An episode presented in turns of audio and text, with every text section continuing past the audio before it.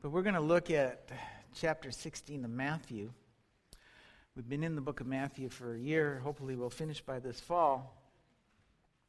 But as we come to verses 13 through 20, we, we come to some really hard verses and disputed verses. They really revolve around verse 16. Let me say this. We're going to look at this today, and there are some things, some teachings, that just aren't worth falling on your sword for, or thrusting your sword through someone else for.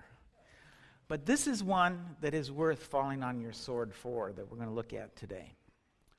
This is the essence of our faith that we're going to look at today.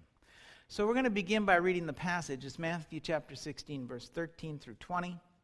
It says, When Yeshua came to the region of Caesarea Philippi, he asked his disciples, who do people say the Son of Man is? And they replied, Some say John the Baptist, others Elijah, still others Jeremiah or one of the prophets. But what about you? He asked, Who do you say that I am? And Shimon Kepha answered, You are the Messiah, the Son of the living God. And Yeshua replied, Blessed are you, Simon Bar Yonah, for this was not revealed to you by man, but by my Father in heaven. I tell you that you are Peter, and on this rock I will build my kehilat, and the gates of Hades will not overcome it. And I will give you the keys to the kingdom of heaven, and whatever you bind on earth will be bound, and whatever you loose on earth will be loosed. Then he warned his disciples not to tell anyone he was the Messiah.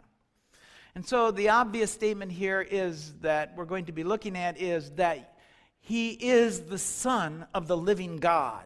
That Yeshua somehow was the Son of God or in some way was God. And this is something that a lot of people just aren't able to accept. They argue that there's one God, and Yeshua cannot be God because there's one God. And they use the Shema, Hear, O Israel, the Lord our God, the Lord is one, to show that. And they say, if God is one, and there is one God, how can Yeshua be God? How can there be a Son of God? Sadly, of late, we see this in, the mess, in Messianic Judaism. What happens is that with the Messianics is they begin to study Jewish writings, rabbinic writings. And because they don't find the divine Messiah there, they begin to doubt whether there was a divine Messiah. Let me tell you why this happens. It happens because in the last 2,000 years, there's been an effort by the rabbis to separate the Jewish people from the idea that there was a divine Messiah, that there was going to be a divine Messiah. However, as we've seen many times before, if we look at the ancient writings like the Targums and so forth that we've looked before, we can find that there was a belief that there would be a divine Messiah. We can find it in our messianic writings. We can find it in ancient translations of the Torah. We can still find it in some places like the Midrash Rabbah and the Talmud. Even though they've been censored by 2,000 years of reactive Judaism after the destruction of the temple and later the dispersion of Israel from the land by, during the time of the Bar Kokhba rebellion, Judaism became reactive. And one of the things they did react to was the onslaught of Christianity. And because of that, they sought to censor those things that spoke of a divine Messiah, things that would point to Yeshua.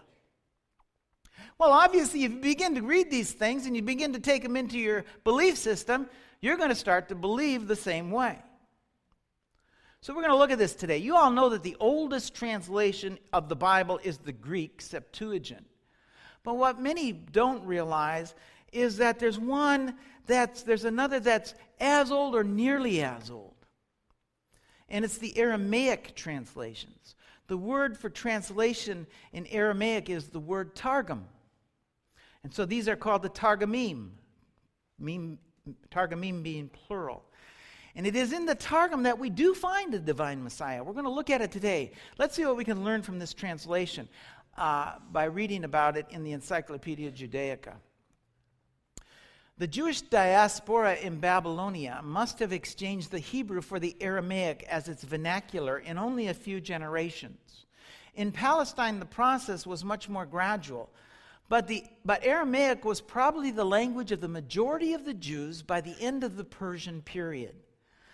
The practice of translating the Bible, reading in it into Aramaic in the synagogue, is attributed to Ezra by Rabbah, who interprets the word mephorish in Nehemiah chapter 8 and verse 8 to mean interpretation of the Hebrew text of the Bible in Aramaic translation. Both the meaning of the word and the reliability of the account of, in Nehemiah 8 are subjects of controversy. But at any rate, the custom of interpreting the synagogue reading of the Bible text with the Targum after each verse or after each three verses in the presence of the congregation so as to permit a translator to repeat it in Aramaic is attested to in the Mishnah. So we get some interesting information here about the Targums. They date the reading of the Targums in the synagogues way back to the time of Ezra and Nehemiah, and it's because of this verse in Nehemiah chapter 8. It reads this way So they read the book of the law of God distinctly and gave the sense and caused them to understand the reading. And the word that we see there in the NIV that they translated distinctly is mephorish. It means to add clarity. And so this article is saying that as they returned from Babylon, the people of Israel had lost their native language of Hebrew. They had exchanged it for Aramaic. So if you were one of these people and you went to the synagogue to hear the word of God and you spoke Aramaic and it was read in Hebrew, guess what? It was all Greek to you, right? You're not going to understand. And so, what they're saying is in the synagogue, as they read the Torah, they translated it into Aramaic as well, much the same way we do here on the Sabbath with the Spanish, in order that the Aramaic speaking people would be able to understand. Now, the wonderful thing about all of this for us is that the Aramaic was later written down.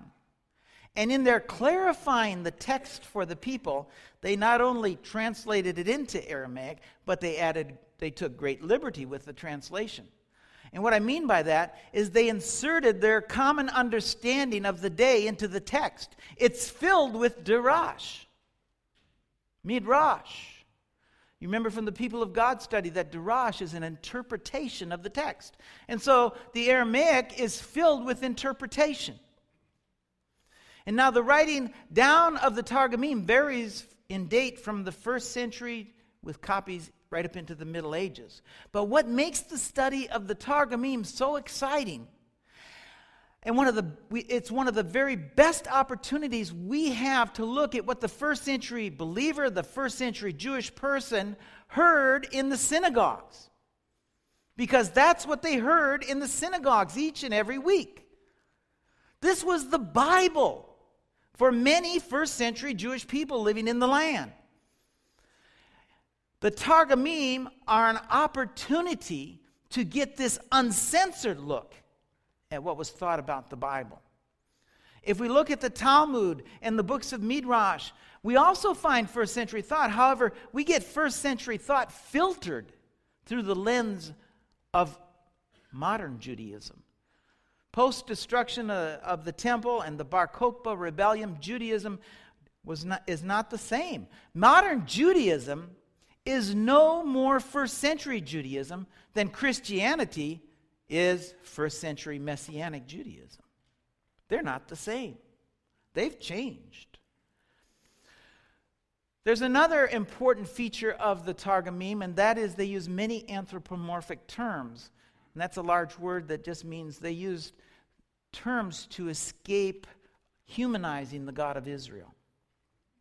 When the Torah would come to a place that would humanize the Lord, they would use another term like Shekinah, which means dwelling presence, or Memra, which we're going to look at today, the term we're going to be looking at.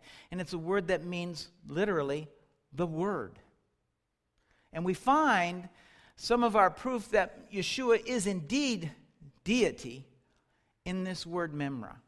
So let's look at an instance of this term Memra. And before we do, understand that Memra is an Aramaic word which means literally the word. It means literally the word. So Genesis chapter 17, verse 1 reads this way And when Abram was 90 years old and nine, the Lord appeared to Abram and said unto him, I am the Almighty God. Walk before me and be thou perfect. Now, where it says Lord in the verse, we have the ineffable name, Yud He Vav He. That's what's written in the scroll. Some pronounce it Yahweh. But where it says Almighty, we have the term El Shaddai. Okay, so here's the deal. The Aramaic translators had a problem with the Father, in other words, the totality, the fullness of God appearing to Abraham. It only makes sense because we're told that you can't see God and live. And so they used a term that would not seem as if the totality of God appeared to him, so they translated it this way in the Targum.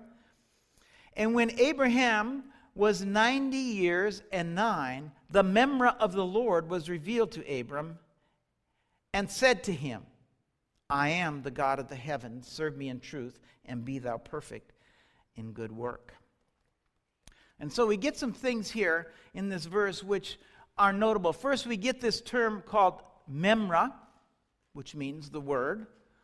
And so, in essence, it's saying that the memra, the word, was revealed to Abraham and said, I am the God of the heavens.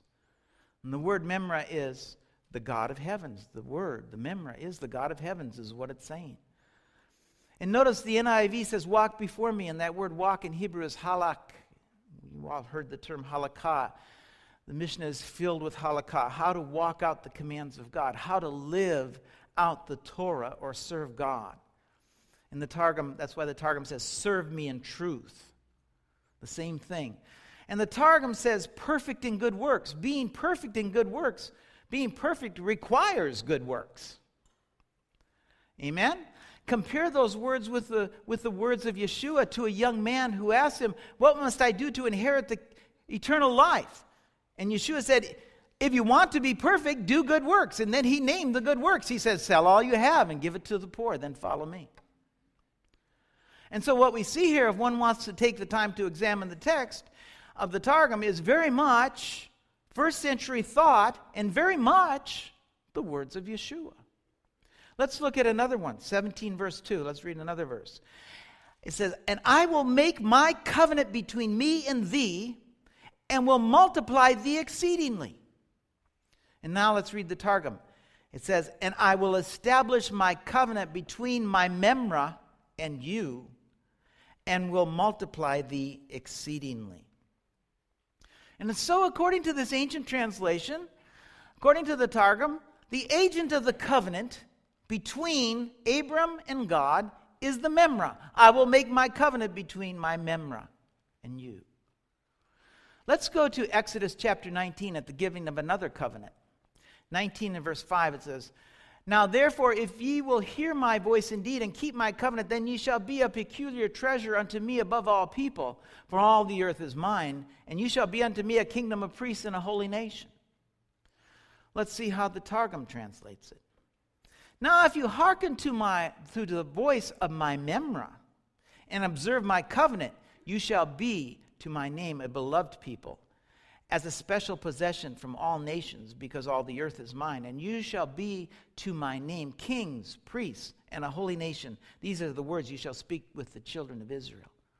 And so, what we have here is, is again, the first century Aramaic speaker, when he went to the synagogue, heard his rabbi say of Exodus chapter 19, he would hear that the Memra was the voice that he should hearken to.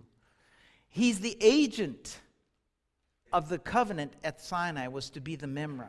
And we could take this a step further and say that the voice that they heard from Mount Sinai was indeed the Memra. Because the very next chapter says he speaks from the mountain. So, what do we have here? We have this term Memra for one who was the agent of God. It literally means the word. We have the Memra being the agent of the covenant between Abraham. We have him being the agent of the covenant with Israel at Sinai, the intended agent. And to the, so to the ancient translators of the Torah in Aramaic, he was the agent of the covenant. Now, to anyone who's familiar with the prophet Isaiah, the phrase, I will establish my covenant between my, where it said my memra and you, this would immediately take them to chapter 49 of Isaiah, where it talks about a new covenant Listen to what it says. This is what the Lord says, the Redeemer, the Holy One of Israel, to him who was despised and abhorred by the nation, to the servant of rulers. The kings will see you and rise up, princes will see you and bow down, because the Lord who is faithful, the Holy One of Israel, who has chosen you, this is what the Lord says In the time of my favor, I will answer you. In the day of salvation, I will help you. I will keep you and make you to be a covenant for the people to restore the land and to reassign its desolate inheritances. What we have in this passage is that the Lord says that the one who will be despised by the nation of Israel will be raised up and be made a covenant for the people. Of course, this is a messianic passage. And so, what it's saying is the Messiah would be despised, he would be abhorred by the nation, and then raised up. Hmm. Whose description does that sound like? Very interesting, right?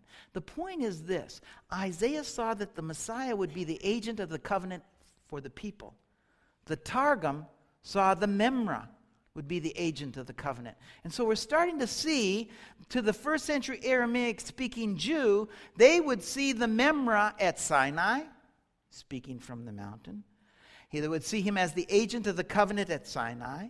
And they would see the Memra as the agent of the covenant made with Abraham. And the reason they would have seen this is that's what their rabbis told them by comparing the agent of the covenant, uh, that agent with the agent of the new covenant, we can see that the Memra is linked to who? The Messiah Yeshua. And all of that is good, but let me ask you this Does that really prove that he's deity? Maybe not. But there is one thing that would prove overwhelmingly that Messiah is deity. And what would that be? Well, it's really easy. If he were the creator, of the earth. If Messiah was at creation and had his hand in creation and spoke with Abraham and spoke from Sinai and was the agent of the covenants, I think that we could uh, begin to conclude that he's deity. Amen? Well, let's look at the translation. Let's go to Exodus or Genesis chapter 1 and verse 1. First from our translation. In the beginning God created the heavens and the earth. Now the earth was formless and empty, and darkness was over the surface of the deep, and the Spirit of God was hovering over the waters. And God said, Let there be light, and there was light. And God saw that the light was good, and He separated light from darkness. And God called the light day, and the darkness He called night. And there was evening, and there was morning the first day. Notice it says that God created the heavens and the earth. And that's something that we all understand. But let's look at what the first century Jew would have heard in the synagogue. This is the Targum. In the beginning, with wisdom, the Memra of the Lord created and perfected the heavens of the earth. The earth was waste, unformed, desolate of man and beast, empty of plant cultivation and of trees, and darkness was spread over the face of the abyss. And the spirit of mercy from before the Lord was blowing over the surface of the waters. And the Memra of the Lord said, Let there be light. And there was light according to the decree of the Memra. And the Memra of the Lord separated the light from darkness. And the Memra of the Lord called the light daytime, and the darkness he called night. And there was evening and there was morning in the order of the work of creation the first day. And so, to the translators of the Targum, the Memra of the Lord, or we could say the Word of the Lord, created the heavens and the earth. Imagine that. It was the Word that created the heavens and the earth, according to the translators of the Targum. This is what the Aramaic speakers would have heard their rabbis speak on Simchat Torah or in the first reading of the Torah cycle. The Word, the Memra, created the heavens and the earth. Now, I want to look at an, another writing from the first century, written by a first century Jew, a simple fisherman, if you will, from the Galilee, who was more than likely one of those Aramaic speakers because that was definitely the language of the Galilee. And this is one who would have heard this in the synagogue. He was an Aramaic speaker, and he, he writes this for us in John chapter 1. In the beginning was the Word, and the Word was with God, and the Word was God. He was with God in the beginning, and through him all things were made, and without him nothing was made that has been made. In him was life, and that life was the light of men light, the light that shines in darkness, but darkness has not understood it. And if we skip down to verse 14, it says, And the Word, the Memra, became flesh and made his dwelling among us. We have seen his glory, the glory of the one and only, who came from the Father, full of grace and truth.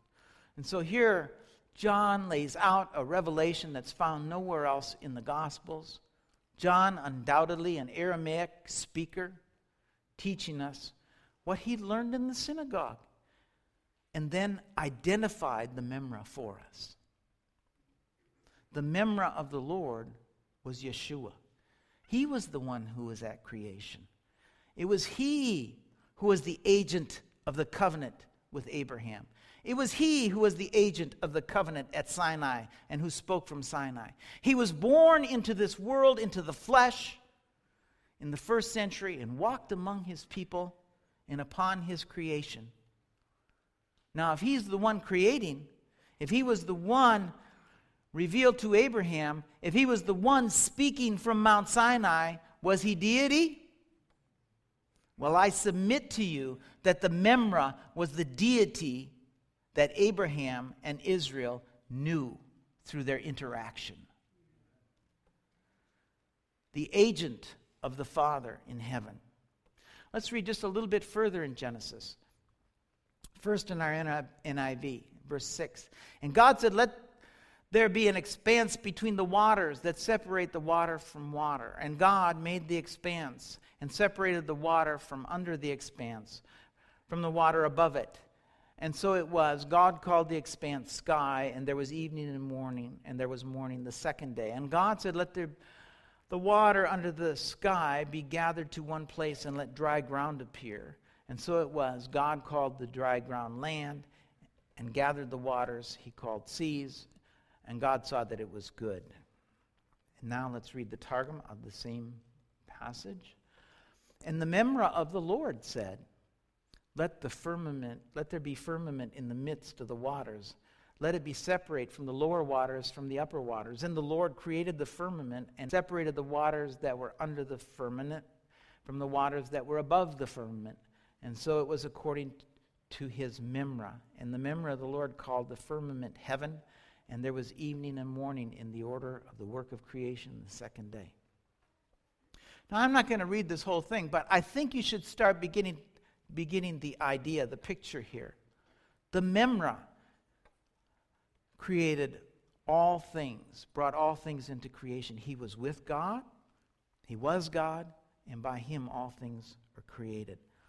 And that's what, exactly what John told us. John is saying that all things were created through the Memra, just as the Targums do. And then John takes it a step further. He tells us who the Memra is it's Yeshua the Messiah. He became flesh, he dwelled among us, and not only that, he's saying that the Memra is God. Just as the Targums do. Let's get two more verses here. I want to skip to verse 16 of Genesis. I'm just going to read the Targum in this instance, in these next verses.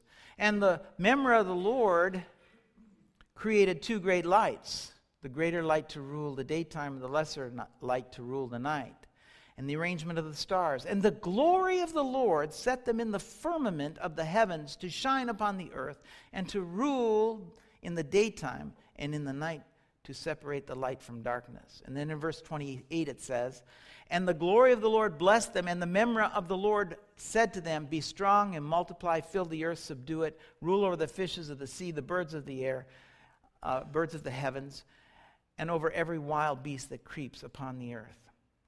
And I want you to know that the memra and the glory of the Lord are used almost interchangeably, reflecting again the words of John. Listen to what he says. He said, What did he say? He said, We have seen his glory, the glory of the one and only who came from the Father, full of grace and truth. Where did John get this revelation? Where did he get this revelation? Where did he receive it? Well, he heard it in the synagogue as the Torah was read in the tongue of the people, in the Aramaic. And when he heard the Aramaic, the Spirit of God witnessed the truth of those words to him, as the Spirit of God witnesses the truth of his word to us each week. And Yeshua, while he was with him, witnessed the truth of, of that to him as well. And I want to go to Luke uh, chapter 25 and look at uh, something that happens after Yeshua's resurrection. I want you to notice this, uh, verse 25 of Luke chapter 24. He said to them, How foolish you are, how slow of heart to believe all that the prophets have spoken. Did not Messiah have to suffer these things and then enter his glory? And from the beginning with Moses and the prophets, he explained to them what was said in the scriptures concerning himself. I want you to notice that even with all of this, he had to explain to them because they had failed to see in scriptures. So he begins with Moses and he gives them a rundown of where it's spoken that he will suffer and enter in his glory. Remember, we read one of those places in Isaiah just a few minutes ago that he would be despised and abhorred. And so, evidently, from this passage, the fact that Messiah had to suffer and die was not clearly taught, it was not clearly portrayed, but the deity of the Messiah was. These teachings uh, uh, of his suffering weren't being taught. Yeshua would uh, not have if, if they were, he wouldn't have to explain them. So, listen, folks, there's one thing that should be clear to each and every one of us who's ever found the Messiah Yeshua. Everyone who's heard the message of Messiah Yeshua and been touched by the Spirit of God had his mind renewed. And that one thing is Yeshua is the Son of God. And when Shimon Kepha said, You are the Messiah, the Son of the living God, he knew what John in the Targumim had so elegant, eloquently stated because he too had heard what was spoken in the synagogue. He too knew the Memra in the creation narrative, the Memra in the story of Abraham, the Memra in the Sinai experience. And when he heard those things, the Father, through his Spirit, touched his heart, and the words became truth to him that Yeshua is the Memra, the Word. He's the Son of God who was with God at creation. And so Yeshua responds, Blessed are you, Shimon Bar Yonah, for this was not revealed to you by man, but by my Father in heaven. And I tell you that you, Kepha, on this rock I will build my Kehillah. You see, the foundation of Yeshua's Kehillat, the ecclesia of Yeshua, or what we call church, the foundation of our new covenant is that everyone will know this foundational piece of that new covenant.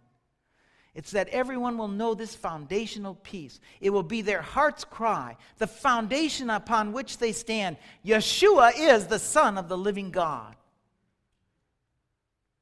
And that He is the one who interacted with Israel. He is the God that Israel knew. And so the next time you hear a messianic leaving the faith for rabbinic Judaism, the next time you hear someone tell you that Yeshua is not the Son of God, and I'm going to return to the teachings of the rabbis, the teachings of the fathers, you can tell them you're not returning to the teachings of the fathers because the fathers taught that Messiah was deity. And Messiah was with God at creation.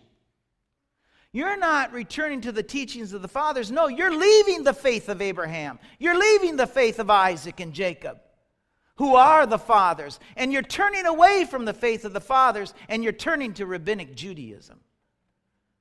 And I'll tell you something else about those who say Yeshua is not deity. And that is, if the foundation of the Kehillat is Yeshua, is the Son of God, and if you don't believe it, then they are not, if they do not repent, going to be part of Yeshua's Kehillat. Sadly.